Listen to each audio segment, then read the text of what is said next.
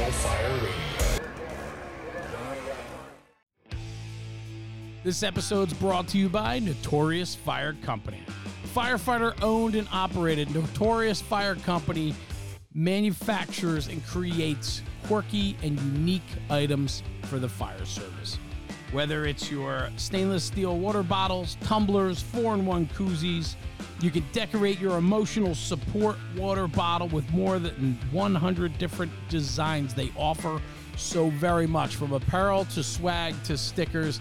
They got you covered. Check them out at notoriousfire.com. That's N O T O R I O U S, notoriousfire.com. And check them out on social media Instagram, Facebook, and TikTok at Notorious Fire.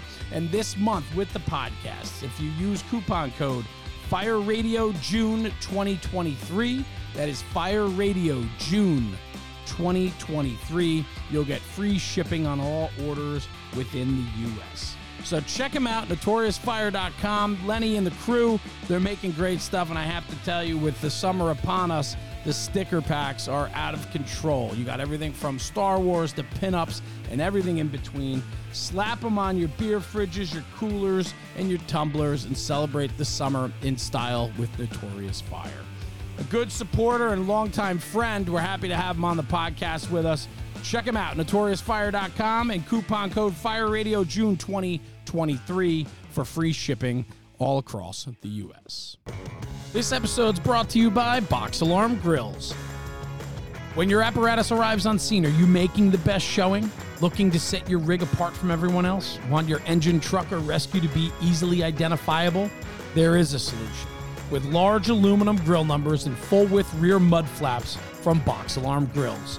Formed by Danny and a team of fellow firefighters, Box Alarm Grills gets it. They know what it means to show pride in your ride, delivering the quality construction and design that fire departments demand. That's why their grill numbers and mud flaps grab attention, enhance visibility, and make your fleet recognizable on scene while responding or just driving around town.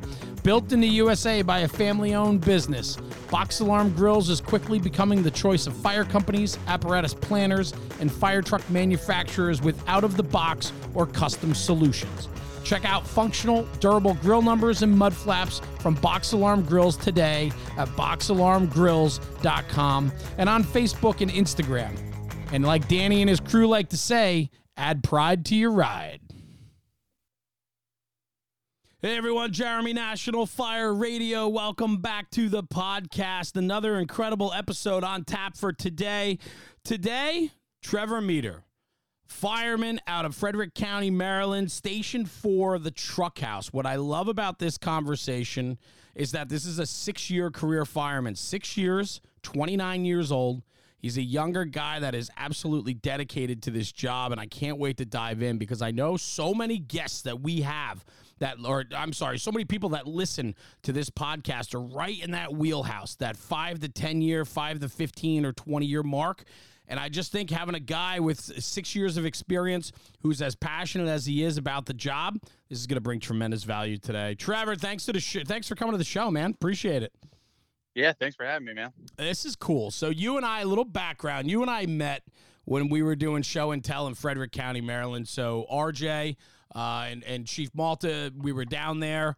Uh, we didn't see Frank that day, but we did see RJ, um, and he took us around, and we stopped over at the truck house, and. Um, you know, it's this like super old firehouse. The truck barely fits in the one bay, right? I mean, you need like a shoehorn to get the tiller in there, right? And Yeah, uh, a couple. yeah, yeah, and then and then you come bopping around the corner, and I was like, oh, look at this guy, man. He's like shirts tucked in tight, nice belt buckle, like this guy's squared away, boots are clean. Like I just I loved it from the get, and we just had a great conversation, and you were super welcoming. Um, and so on. And so when we walked away afterwards, I was talking to RJ about it, and he um, he spoke very highly of you and how motivated you are and how much you're into the job. Um, and then he said, you know, he'd be a great guest for you because you know, he brings so much to the table and he's a young guy. And I was like, you know what? That's a great idea. And uh, so this has been on the books for what, a month or two now to get you find a day that actually worked for us to get together.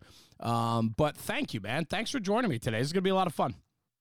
Yeah, yeah, man. I'm I'm I'm pumped. We've had it on the schedule for a while. Uh, dates didn't line up initially, but we finally finally got to it. Yeah, and here we are. So, I mean, I love the the the beginning story, right? Like chapter 1 of all of our guests because it kind of paints a picture about like how you got to where you are today. And so the foundation of the fire service uh, I come to know that you didn't volunteer before the career service. So my guess is then is that you maybe came across this a little bit later. How did you how did you find the fire service, man?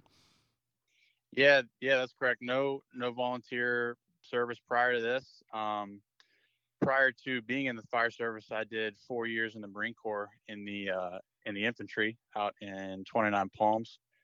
But the uh, the fire service has always been in the back of my mind. Um, just that mindset of, of serving or, or helping out and just being in that like high stress environment with with a group of guys that most people refer to as their brothers, um, which is very similar worlds coming from the Marine Corps, transitioning into civilian life and kind of looking for that yeah. brotherhood again, if you will. Right, sure. Um, so it's it's always been on the forefront of my mind, and even uh, being very new into the Marine Corps, I knew when I got out, I was uh, in my mind, I knew I wanted to be a fireman. Um, and I think it, it, might sound cliche, but uh, growing up, being young but young enough to remember 9/11 and, and comprehend what's going on. Um, we watched the news a lot growing up uh, in my house and watching 9/11 on the news. You know, you remember you remember it as a kid, you remember seeing it, and there's really two things that you see after that is you see the firemen working, and then for the following decade and and to come, you see Marines and, and Army and uh, yeah and Air Force guys on the news all the time. So these guys kind of become your uh, your your superheroes, your your um, your role models, if sure. you will, and your, your parents kind of tell you like those those are the good people in the world, like those firemen, those those Marines, those those soldiers.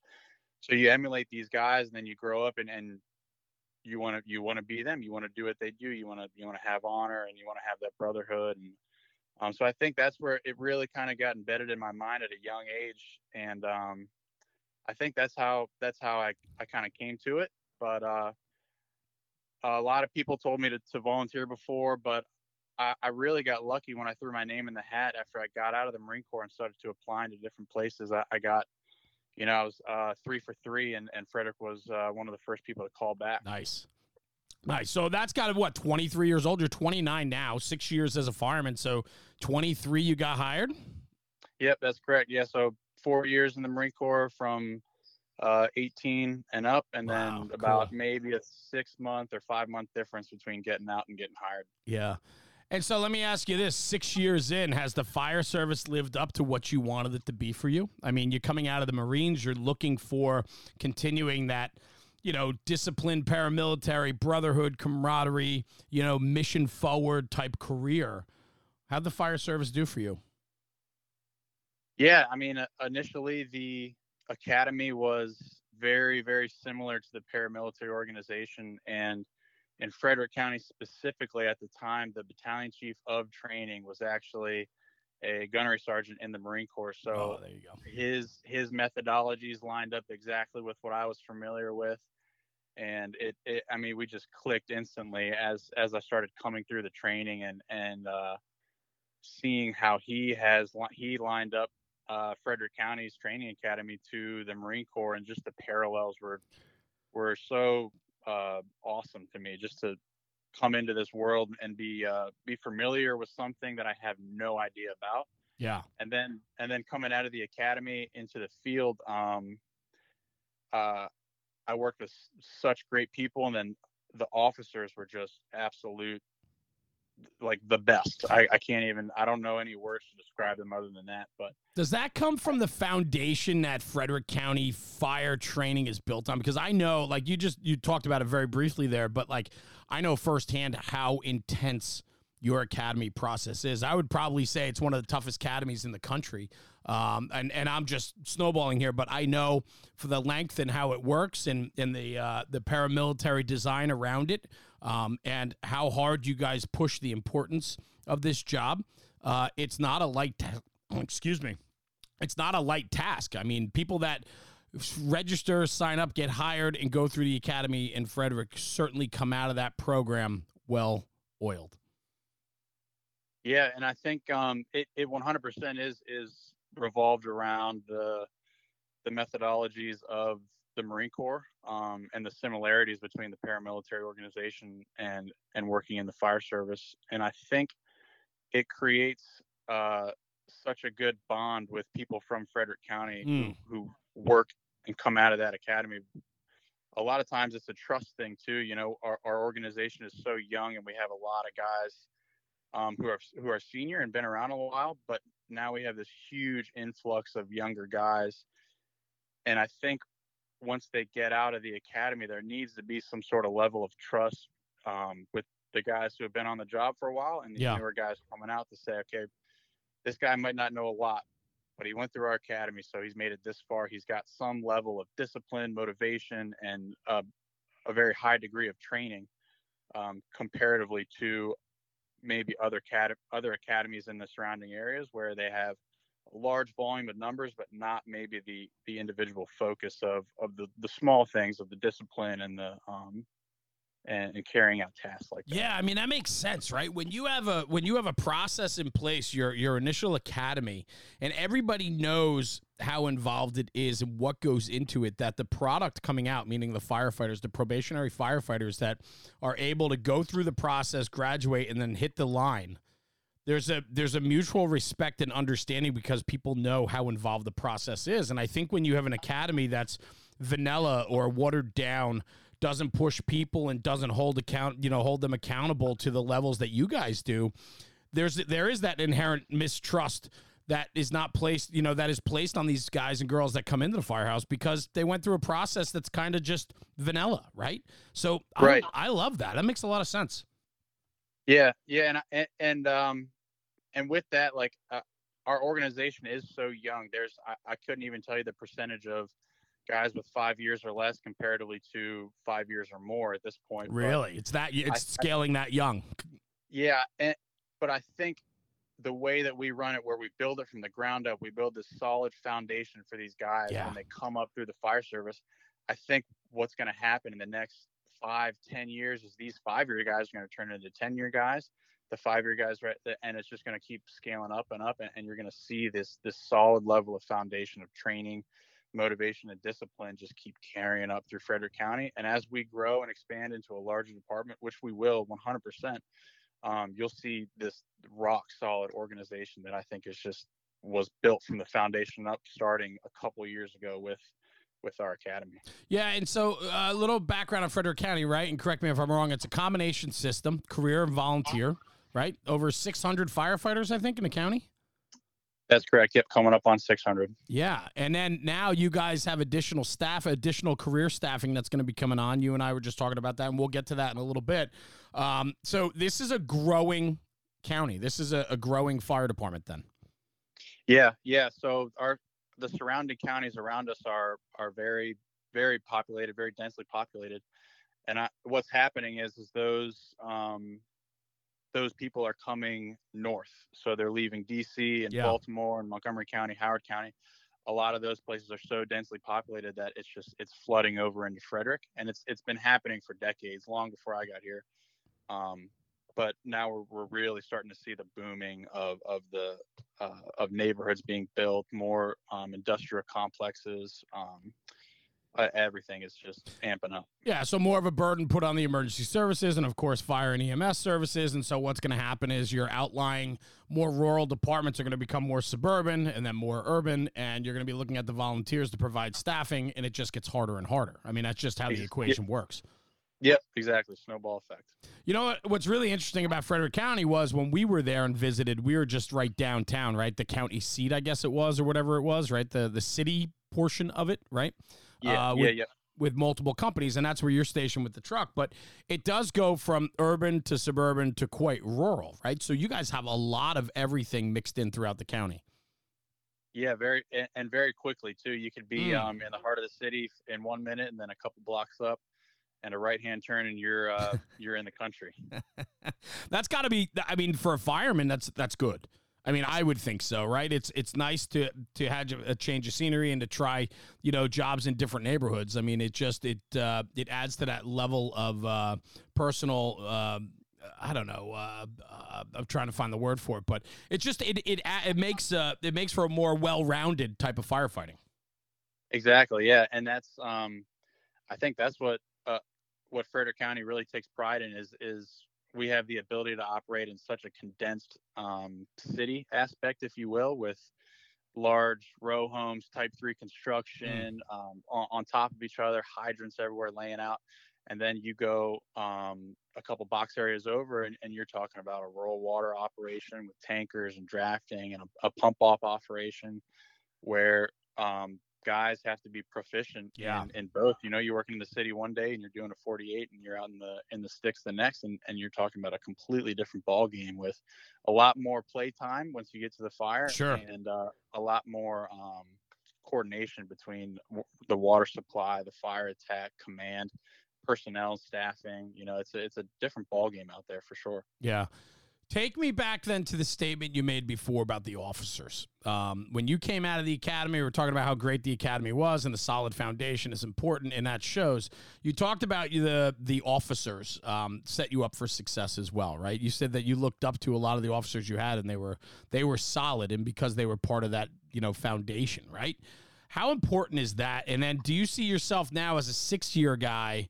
As the job is really trending younger for you. And even with just 6 years on you find yourself to be in the middle of the you know middle of the class probably now and not a new guy right? So like what does that all look like for you?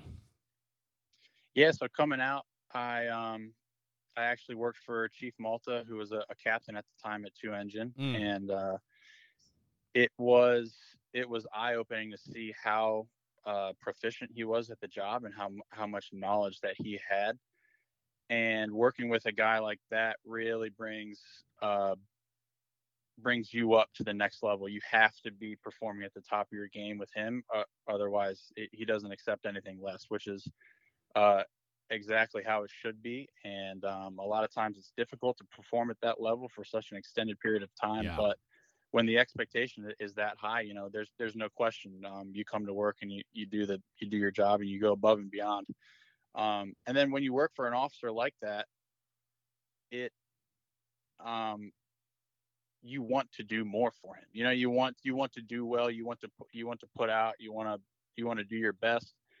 Um, but but like anything in the fire service, uh, you're not going to be in the same spot forever. You know, you will get transferred. And uh, I got transferred to one engine um, on the west side of Frederick, which is still in the downtown portion, um, but they do have a lot of rural uh, uh, box areas as well. Right. Uh, but but same thing. I got transferred there and worked for another great officer who is now the captain of training at the academy, and he he actually works for for Chief Malta as well. So it um you know he he kind of carried on has a little different a little different way uh ways of doing things, but but still, you know, a high, high expectation from his guys, whether it be PT or performing on the fire ground or, even running EMS calls. Um, very high expectations set forth, and and uh, he he trained me how to uh, how to drive an engine, how to um, how to operate a tower, and uh, and run the tanker and some rural water operations. Yeah, but but that the the caliber of officers that that we have in Frederick um, it, it it really makes the firemen push forward to be a lot better than than what they are and what they could be. So with with the bar set that high, it it uh, it motivates other people to do to become just like them and you know emulate them. Oh, I love that. I mean, that's very well said. Um, and I, I'm sitting here thinking about how many people would be listening to this episode going, man, it must be nice to come out of the academy and then have great bosses because the problem is we don't have great bosses everywhere we go. And um, and so for you, I mean, you're a motivator though. You're a guy that is mission driven. You're always pushing yourself to be better. But it's great to be supported by officers that see that within you, and that's their mantra too, right? And so, like for people that are listening, that might be struggling. Like you know, I'm sure you've learned a lot along the way. And I love what you said. You said that the more they push you, the more you want to do for them. And that's that like positive reinforcement and that like just that environment of excitement and learning. And I, I just feel for the people that don't have that. What do you got for the people that are struggling with that? Like, do you do you talk to guys and guys are like, oh man, I wish it was like that. I wish we had structure. I wish we had a boss like that. Like, it's got to be hard, no? Yeah, you know, and um, guys who I came out of the academy with, guys who I kind of I, I am coming up through the fire service with, you're at the same um, the same year range as I am. Yeah. Um, I, if they're they're with the skill level with me, if not uh, two times better, and I, I sometimes I see them they get put at a, a less than desirable station with a less than desirable yeah. officer, and you kind of see them kind of their motivation goes down and they, they stop running the, the call load that they had before and they stop running the fires they had before. Um, and nothing nothing is forever in the fire service. Not you you won't be at the same station your whole career, um, especially in Frederick County. And I, the main thing is is is to focus on focus on yourself, focus on bettering yourself. Um, keeping that motivation it's it's the hardest thing to do but complacency kills and uh, that was something that was ingrained into me in the, into the marine corps showing up to work and, and doing your job and and a lot of times what i notice when i go work overtime or i'm detailed somewhere and um, i'm at that station with the less than desirable officer with the low call volume i come in with a with a great attitude, a great mindset, positive attitude, motivated, ready to do stuff, have some sort of general plan of training for the day. And um, a lot of times this, it just takes one guy. I love it. And then, and then it's the ball starts rolling. Then another guy gets interested, and then and then the officer comes into play, and and then he brings his years of experience with that. You know, he's like, well, back in the day, you know, we used to do this, and, and at some point, like, no one shows up to work and is like, oh, I'm I'm gonna I'm gonna sit on the couch all day. You know, I'm gonna I'm gonna be subpar. Yeah. Today, you know, generally people show up and they want to do a good job, and um, sometimes it just takes a little a little kick in the butt. You know, like uh, just a little bit of motivation for, from some younger guy to come in with a, a new perspective and and open the door up for these guys. That's what I'm talking about, man. I would, man, you delivered on that. That was fantastic. It takes one guy. It's just a catalyst, right? Like you can, yep. you know, the complacency does, and we're gonna we're gonna get into that. Complacency does kill, and and you know, and and that that is a dangerous aspect of the job. And when you get the the uh, like minded people together, whether you know, in this case, not not an aggressive group that wants to be go getters and they're they're happy with just complacency and, and this in the status quo.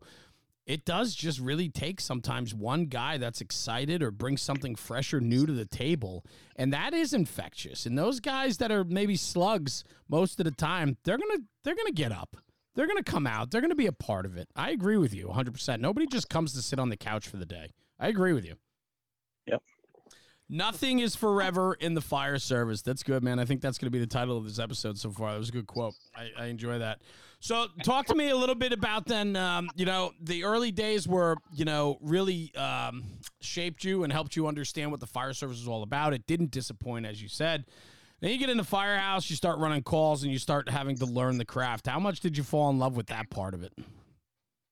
Uh, it was it was awesome. I was absolutely consumed by it, and, nice. and my wife can can attest to that for sure.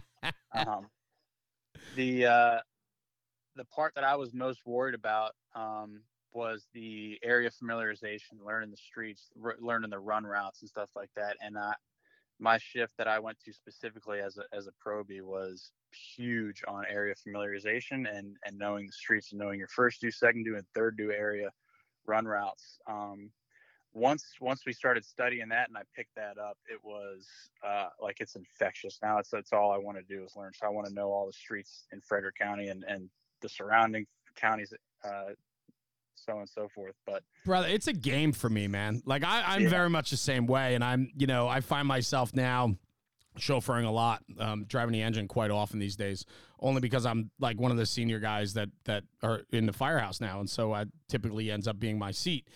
And for me, man, it's a game. I went to a fire the other night, man, and I'm like, I got 15 ways in my head of how I want to get there. And then you got to think about what time of day it is and, like, you know, what time of night, which way do I want to come in? If all the first two companies are coming in this way, which way do I want to? Like, it's an absolute game for me. And I challenge people to think about it that way, right? Like I yeah. I don't know, man. It's it's a game for me. I think I think chauffeuring is a lot of fun and there's so much involved and when the when the boss can sit back and do what he has to do and lets the chauffeur operate and do his thing. When you have a good chauffeur, man, it's a home run. There's no doubt.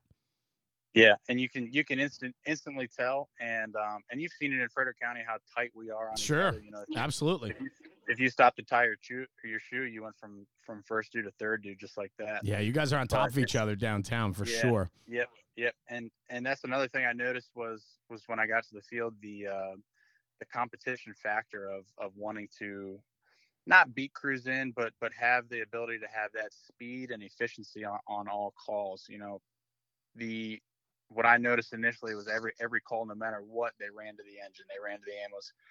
Um, just just the motivation to get out the door and get on the street as fast as possible for the citizens. You know, not just because it's not just because it's cool to beat someone, but but to be fast and be quick, but also not move faster than you can think and be able to think about what's going to happen and and know your next move um, based on your your assignment or, or what type of call you're going to. So that was that was something I, I picked on picked up on very quickly is um, having the ability to think very fast, but not not move faster than you can think. I love that. I mean, that really puts things in perspective because you think about when the when the tones drop and you're racing racing to get on that rig and like you said, it's for the people we serve. I mean, yes, there is this company rivalry, especially where you are, where every companies are literally within a block or two of each other downtown. So it's like it's a race to get there and it's a company pride thing. But you're right, man. Like, we can't lose sight of what the actual mission is, even through all the excitement or challenging or the rivalry to get there so fast. You still have to do the process. And so it's really an art. Like to teach, it's hard to teach, right? You almost have to find yourself to get to, you know, you work on all these little different things the driving, the directions, the neighborhood, gearing up you know all the all the things that you're supposed to do for the process of it you have to work on all of them separately and then when they all come together and it just zends man it just works there's just an art to it you know what i mean yeah 100 100%, 100%. Mm. I may ride on the truck these days, but I still keep my original snagger tool by Modus Fire Rescue on me at all times, just in case those guys on the engine need some help moving the line. The snagger is great for that and many more things. It's also great for used for breaking tempered glass or in a pinch as a spanner wrench. So head over to modusfirerescue.com and use code the size up, one word, to save yourself 5%. This episode's brought to you by Taylor's Tins. Taylor and his crew at Taylor's Tins have been manufacturing aluminum helmet fronts since 2017 with over 200,000 tins in the market. They are a leader in the helmet front space. Custom design, one offs to department orders, they can turn them around within 24 to 48 hours. Customer service is what they pride themselves on, and they provide nothing but top shelf product and service to their customers. Check them out at taylorstins.com and check out their full line of product offering. They've always been a very strong supporter since day one with the National Fire Radio podcast and platform, and Taylor and his crew have become dear friends of ours, and we appreciate the support. And at checkout, for a little extra bonus, use coupon code NFR sent me. That's NFR sent me for a discount on your order. Exclusions do apply. Anyway, check out taylorstins.com for the latest and greatest offerings from Taylor and his crew. And in the words of Taylor, stop burning up leather. So, talk to me a little bit then. You know, uh, it's exciting. So the the aspect of it, you fall in love with it. You love the craft of it. You love getting your hands dirty. Now I know teaching is important for you. I know today, um, you know, you've been working with the recruit school. You're an instructor. You also work for with RJ and the crew at Capitol Fire Training, which I know is passionate to you. I know you love to teach, and I know you love to instruct and and share what you've learned. Um, talk to me a little bit about what you've learned, meaning some memorable things in the fire service, some things that have hit you. I know you were involved, and maybe we can go down, you know, kind of get into this conversation. Um, you know, I know you were directly involved at the line of duty death on August 11th of 2021 with Captain Josh Laird. Um, maybe you can take me down the road on that. I mean, that's early in your career. I mean, this is this is two years ago now. Uh, two years ago, this coming August, right? It was uh, August of 2021. Um, I'm sure that day will stick with you forever. Um, maybe you can take me down that road a little bit. Yeah, yeah, definitely. And um, yeah, to, to kind of start from the top with mm. with the teaching, it's I know I know there's probably a lot of senior guys that are, are listening and they hear that in the six years of teaching, you know, like that's that's wrong. I shouldn't. That's not right. Like, what what experience is, is he teaching from? And well, I disagree and, with that, Trevor. I'm just saying. I'm, no, I'm saying I, I disagree with yeah. that. I don't want you to think that way. I really don't. But go ahead, talk. Tell me what you were yeah, going to yeah. say.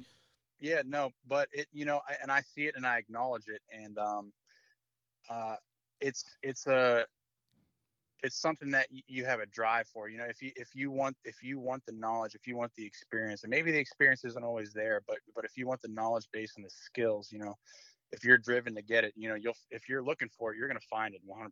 That's right. And um, there's there's certain individuals who who have the ability to do that, and uh, you know, the mo- the motivated the motivated will find a way. So it's it's um when when they had called me to be become an instructor or kind of like probed me on on becoming an instructor, I first became a, a PT instructor and then kind of got the ball rolling from there, from going from PT into the fire training and and even the EMS side as well a little bit. But the being out there and, and teaching the the younger guys coming in and, and the recruits specifically, it's I find it that they might might have the ability to connect with me a little bit better since I'm, I'm Amen.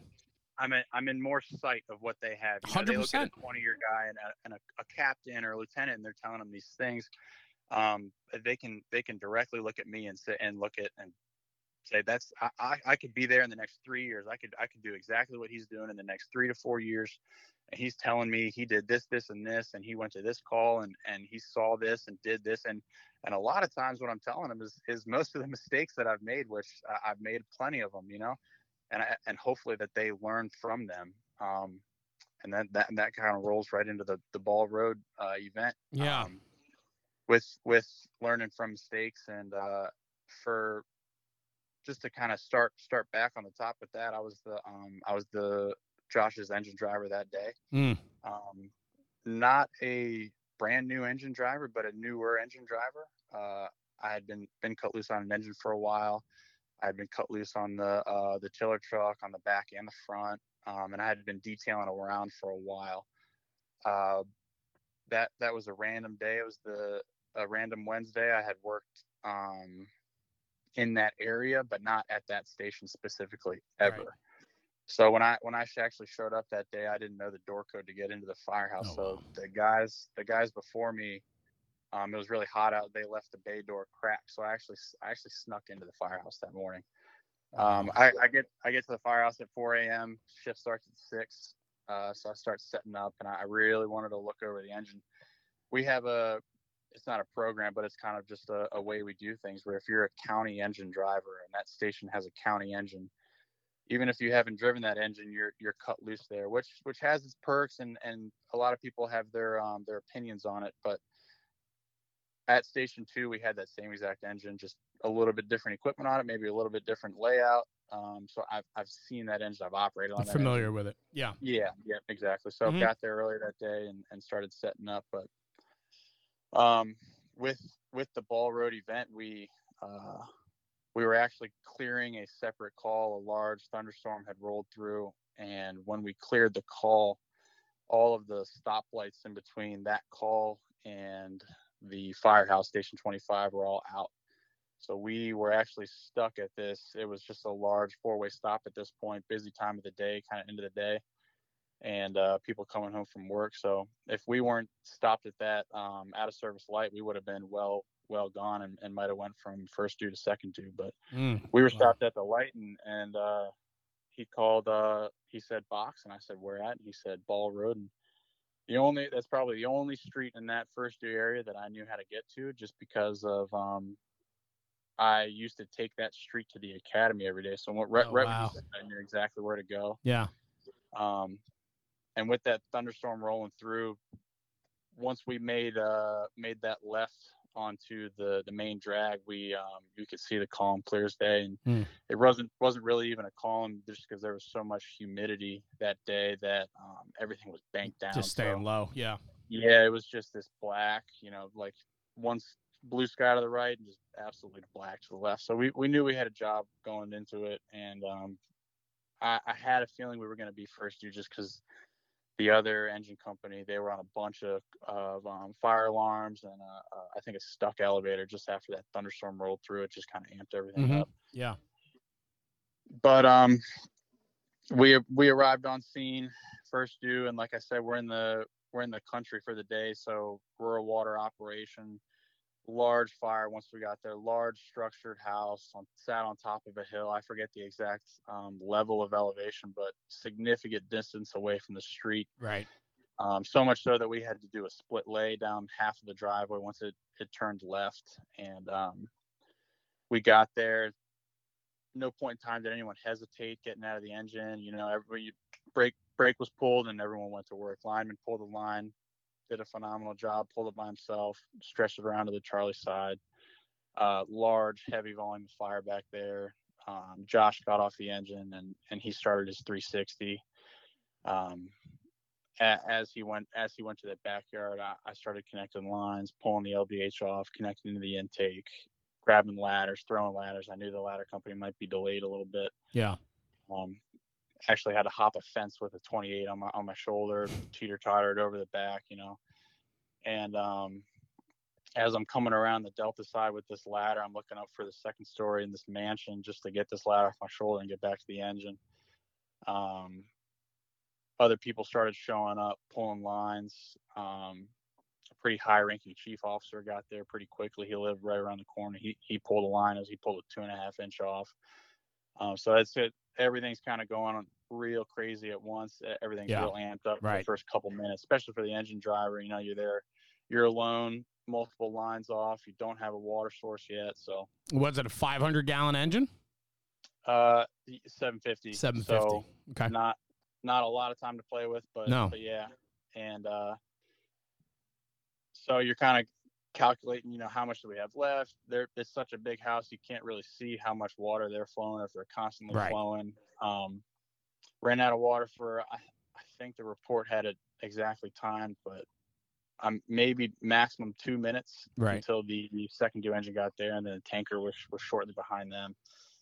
Um, but but in that moment where we ran out of water, the uh, the Mayday was called, and um, I remember making eye contact with one of the senior captains in the department. He was number two in seniority, and seeing his eyes go from just wide, just I like owls, just super wide. Everything got quiet. The Mayday was called.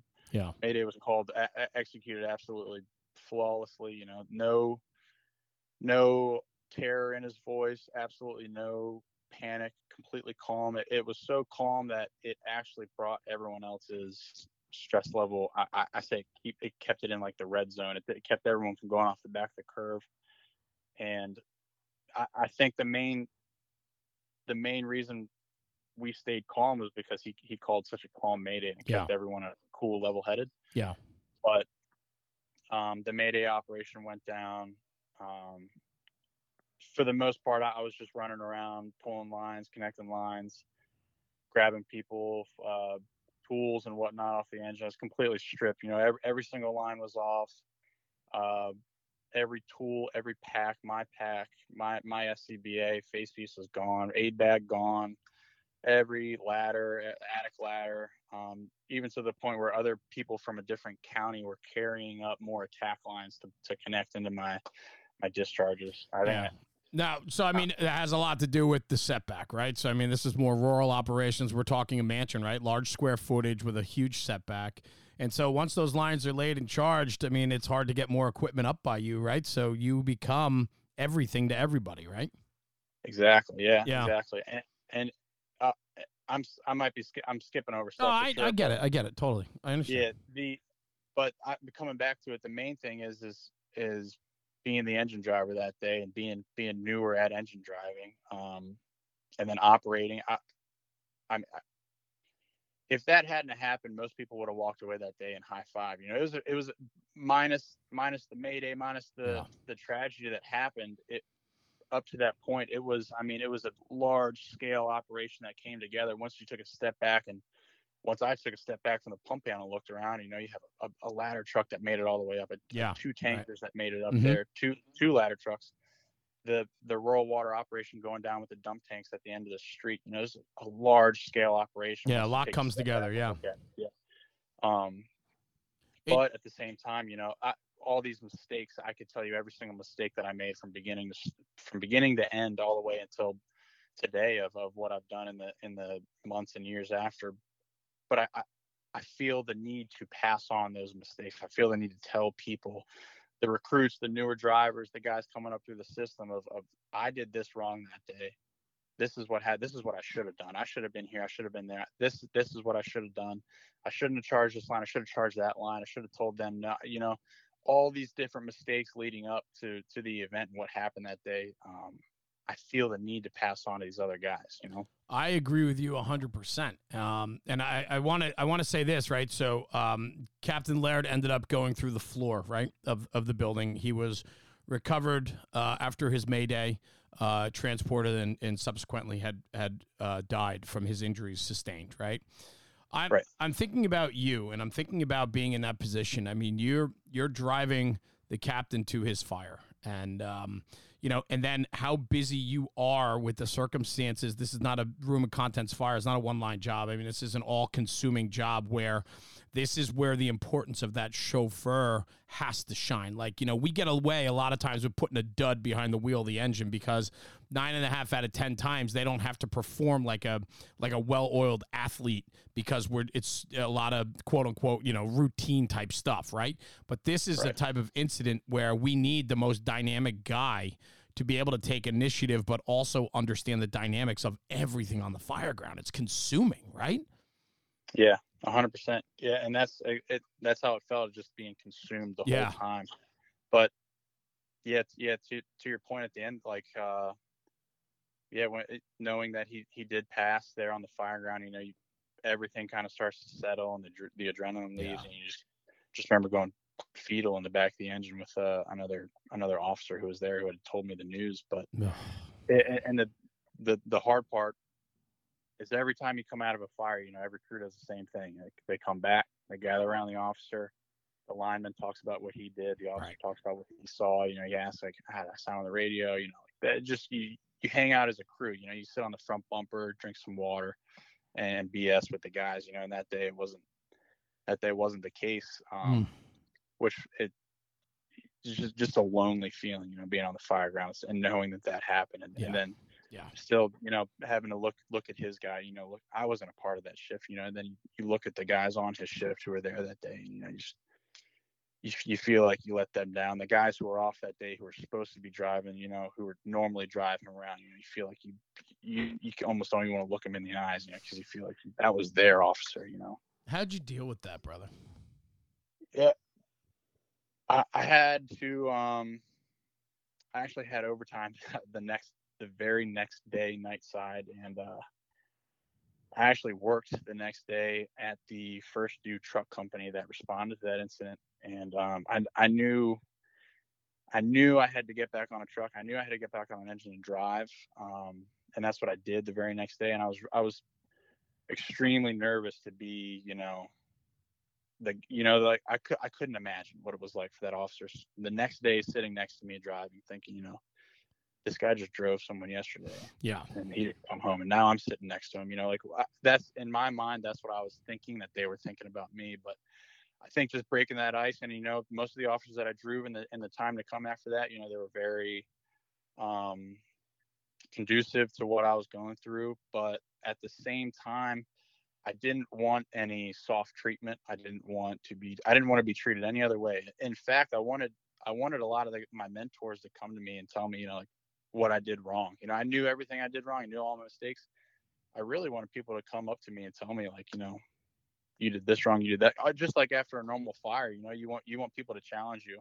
And I think a lot of people, when they leave fires and, and you see them and they high five and they talk about all the good stuff they did, like those are the, those are the guys who really didn't do a good job. I agree you with you. The, yep, you see the guys who leave a fire and they're kind of quiet and they're thinking about what they did, and then they're going to their other mentors and they're talking like, "Hey, did I sound good here? Should I have done this?" You know, they're they're they're conducting an after action on themselves. You yes. Know, those are the guys who are squared away. So did that's, you? That's kind of yeah. yeah go, ahead. go ahead. Go ahead. No, please go ahead. That's that's um that's what I kind of wanted. And and I had the officer who I worked for at the time. You know, he um very squared away. Uh, I was still a detailer out of his station at the, at the truck house at the time, but um you know, with without him, I don't, I don't know what I would have done after that incident. You know, he was he was almost like a, a father figure to me after after that had happened, and I yeah. think that just confirms how much the officer of a firehouse has a, a play and a, a, factor in, in his employees' lives. You know, wow. like that. Mm-hmm. That I mean, he was a, a rock for for me. You know, in so many different ways that he doesn't even know. You know, so that I think that that plays a huge, just to bring it all around in a circle. You know, yeah. the, the officer plays such a huge role in these guys in the young guys' life. You know. Did you um, did you struggle with this? I mean, other than you know questioning your you know your actions, which you know you would do on a regular fire, right? I mean, it's just who you are. I mean, you've been programmed that way to you know really deep dive into your own actions and um, you know and and figure out what you did right what you did wrong. And you would do that for you know anything. But for a fire like this i mean to get to have to go back the next day to get back and that was important to you to get back on the rig. I mean i understand that. But I, I have to imagine though that you know you needed some time for yourself too, and um, and to have mentors and to have officers that were there for you um, speaks to that real solid foundation from which you guys are all you all come from, though. Yeah, yeah. I think I, I struggle just as much as the next guy. You know, yeah. a lot of people don't. they might not talk about as much, but I think getting back on the truck helped. I think having the officers helped, and then um, having a a, a, a, a huge family support at home. Yeah. Know, my wife mm. um, coming home to her and you know her keeping an eye on me and, sure. and probing me on how I do. You know, she's she's my wife, but she's also my counselor. You know, like I, she knows. Yeah. We talk about everything, and, and I and so important. She, she, yeah, she she played just as much as a role as the officer did, probably even even more so. You know, because she she was there. You know, they sent us home after that, so she was there immediately afterwards, and and she saw the aftermath and uh and how it affected me. That's just just in the moments after, but but yeah, I think that's that's probably the 50% of it was the officer and, and then the other 50% was the home life you know and and she's such a rock and a, yeah. a foundation for me. So that's probably what what was the uh the distinguishing factor.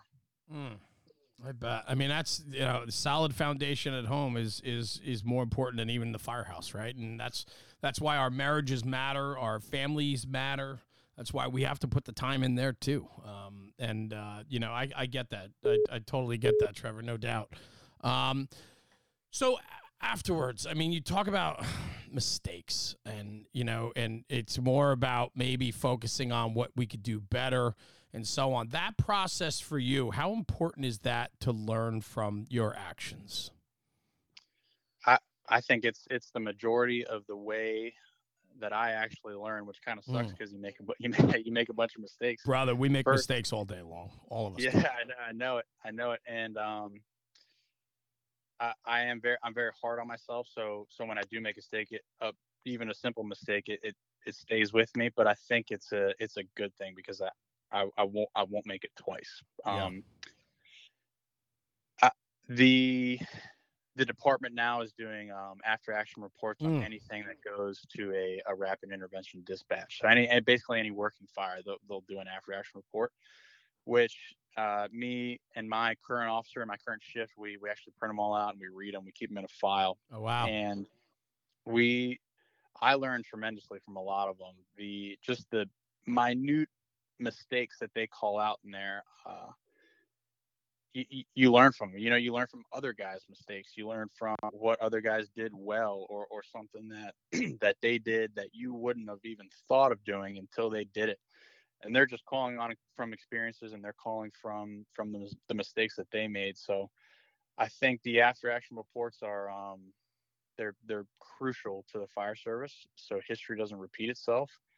And at the same time that we studied the line of duty deaths, uh, and Chief Malta was really big on studying line of duty deaths. So, being a young guy and studying those, and then subsequently being a part of one, um, yeah, you you you kind of you see the similarities in them, and then you see what what we did that that worked out, and what we did that didn't work out, and everything was was annotated in the report for the most part.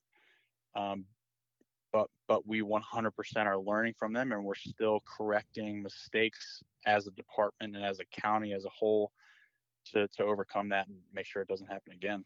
Yeah, I, I think what's really interesting, right? I mean, I, have I've gone down the hole of reading a lot of different uh, line of duty reports over the years. Um, I haven't I haven't read too many, um, probably I don't know in the last year or two, and it, I probably I need to, right? It's it's I couldn't agree with you more that when you dedicate some time to it and learn from, you know, situations that have happened, with you believing in learning from your mistakes it's the mantra of what departments need to understand too. And I think a lot of times when we when there's incidents like this, people don't really give the uh, 100% feedback on the incident when they're being interviewed, when the when the uh, you know they're building out the report and they're asking for information. I think a lot of people shy away from really giving all of it. Um, but in fact, when you have an administration and department that's willing to learn from that. I mean, every department makes mistakes. Every guideline cannot be super solid, and not every guideline is followed to the I's dotted and T's crossed. I mean, it's just impossible. And so when these reports come out from line of duty deaths, we need to learn from them. And anybody that's not willing to, or anybody that wants to turn a blind eye to it, you know, they're part of the problem. And um, it sounds like the department is very much in line with you personally, meaning you learn from your mistakes. That's important to you, and that's part of your process. It sounds like Frederick County is also doing the same because, in fact, you guys are going to be increasing staffing on some companies, which comes from as a correlation to the report that was issued on this line of duty death, correct? Yeah, yep. Uh, certain select engine companies will be getting four personnel staffing the truck company will be getting four person staffing um, and then there's a, a, model to build it out even even farther after that as far as like a medic unit plan plan and then uh, other different engine companies as well to get to get four person staffing now it, of course it, it might have changed as i'm speaking out loud sure i get it. About it but yeah. you know it's it's there the plan is there which I have to think for you as a six year fireman with Frederick County who was directly involved with this incident, there has to be some type of, I don't know, uh, appreciation for something coming from this, right? I mean, too often nothing ever comes from a, a terrible, tragic situation that occurred. And for the for the city and for the county, for the department, to recognize that and to do more for the fire department to try to correct something or make something a little bit better add another layer of protection another another guy in the truck another guy in the engine it goes a very long way right right and i think i think once um once we start to see it build out you know that that guys will have an appreciation for it i was telling the recruit class the other day during a, a truck company class that we were teaching that kind of discussing what happened a little bit and then it kind of dawned on me and I even told him I was like you you guys realize that you're you're here because that happened. You guys yeah. are hired to fill in that gap and and, and, and correct that issue. And, I, and and then once these guys get put on these engine companies and truck companies where they're the fourth person, like they should remember that every day. Like you you're getting on this engine, you're getting on the truck as the fourth guy because that happened. Don't put that to waste. Like continue that on and, and carry it on. Don't make those same mistakes again, and don't let it happen again. You know, that's that's why you're here right now because that happened. That's powerful, man.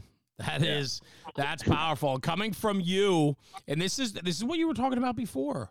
Coming from a younger guy, a younger face, uh, six years in the fire service in Frederick, those guys can relate to you. And I think you bring a tremendous amount to the table. And I think when it comes to teaching, it's the storytelling also. You know, we can teach skills, we can teach practical, you know, practical skills and, and sets and abilities, but also the storytelling and the experience telling absolutely matters and puts people in the right mindset. Truly, I believe that. Right. Yeah. It's it's it's powerful to hear other people's experiences and then you draw from them and then and then you build your own experiences and then uh you, you pass them on. And I think that's that's that's what the fire service is. You know, I, I think uh, Liam Flaherty said it uh, in a documentary that I'd watched prior to getting hired. You know, if, if if you're the senior man and you're not passing on your knowledge, you know, you're you're not a senior man. You're not doing your job. Yeah, that's that's what I view a senior man as is, is those guys passing on those experiences, those stories to to me. Um, I view them as a senior man. If you're not doing that, in my eyes, you're, you're you're not a senior man. And and if if that's you, you know, wake up you know pass on your pass on your your experiences. You have the experiences pass them on. I love that. And on top of that then that just parallels the uh your desire to teach and learn outside of the department too. As much as you're helping with the recruit class and and, and doing some of that you also teach outside with with a cadre of guys with Capitol Fire Training, right? And uh, talk to me a little bit about getting outside of your own department and and uh, whether it's instructing, teaching, or even being a student. How important is it for you to get outside of the Frederick County umbrella?